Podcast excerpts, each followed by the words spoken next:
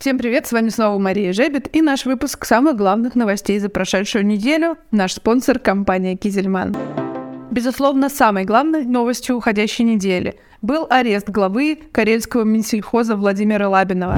Он примечателен не тем, что это глава регионального Минсельхоза, а тем, что это известный в отрасли человек, бывший глава департамента животноводства Минсельхоза России, бывший э, руководитель технического комитета профильного молочного ТК-470, ну, хотя формально он все еще является руководителем, и это основатель Российского союза предприятий молочной отрасли РСПМО, а, известный человек большим количеством конфликтов и скандалов. И вот он оказался обвиняемым по делу о получении взятки за лоббизм интересов какого-то предприятия. Мы пока не знаем подробностей, но пока суд избрал меру пресечения в виде ареста на один месяц.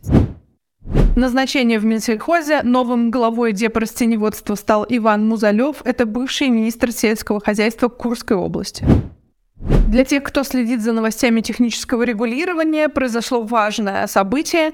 России вернули законопроект по нормированию остаточных следов антибиотиков в животноводческой продукции, то есть не в сырье, а именно в готовой продукции, из-за того, что мы все еще между ведомствами не можем согласовать этот документ.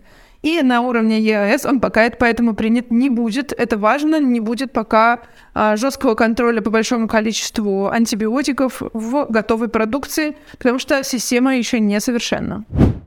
Власти снова вернулись к обсуждению продвижения фермерской продукции. Минсельхоз предлагает рассмотреть вопрос закрепления законодательного этого понятия. Софет опять просит в торговые сети ввести обязательную полку для фермеров. Для фермеров, кстати, тоже скоро начнется маркировка. В Минсельхозе прошло совещание на этот счет. Ситуация пока с готовностью э, на среднем уровне, так скажем. Есть кто совсем не готов и не начинал, есть кто уже окончательно подготовился. И ЦРПТ напоминает, что 50% затрат на оборудование для маркировки может быть им компенсировано. Интересный институт НИФИ, который при Минфине посчитал, что за год налоговые поступления от молочной отрасли выросли на более чем на 30% и считает, что это заслуга маркировки, а не роста производства, например. В МИДе России заявили, что зерновая сделка возобновилась, и в одночасье снова начали ехать санкционные товары через Турцию. Хотя из-за того, что на прошлой неделе ввоз товаров был остановлен, по оценкам экспертов, параллельный импорт подорожал в 3-4 раза. Вице-премьер Беларуси Леонид Заяц заявил, что сейчас ограничений на поставок белорусской продукции в Россию нет. 53 предприятия снова могут поставлять свои товары, в том числе молочные. Беларусь на радостях снизила экспортные цены на сухое цельное молоко до 310 рублей за килограмм. Оказывается, колоссальное давление на рынок. И еще есть один фактор. В России продолжает расти производство сырого молока. Получили как раз свежие данные. Производство товарного молока в феврале, если сравнивать с февралем 2022, оказалось на 8,3% выше. Еще мы помним, что запасы находятся на рекордном уровне, по некоторым категориям на 40% выше, чем в этот же период прошлого года. И э, запускаются ранее начатые проекты. Например, Россельхозбанк выпустил на этой неделе интересное исследование, в котором говорит, что к 2030 году производство сыров в России должно вырасти на 50%.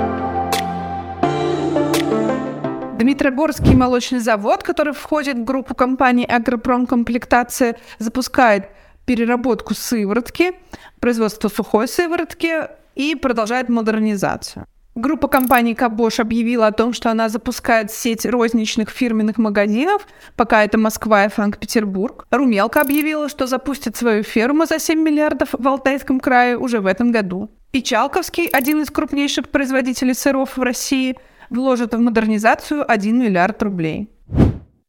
На этом все. Спасибо, что вы были с нами.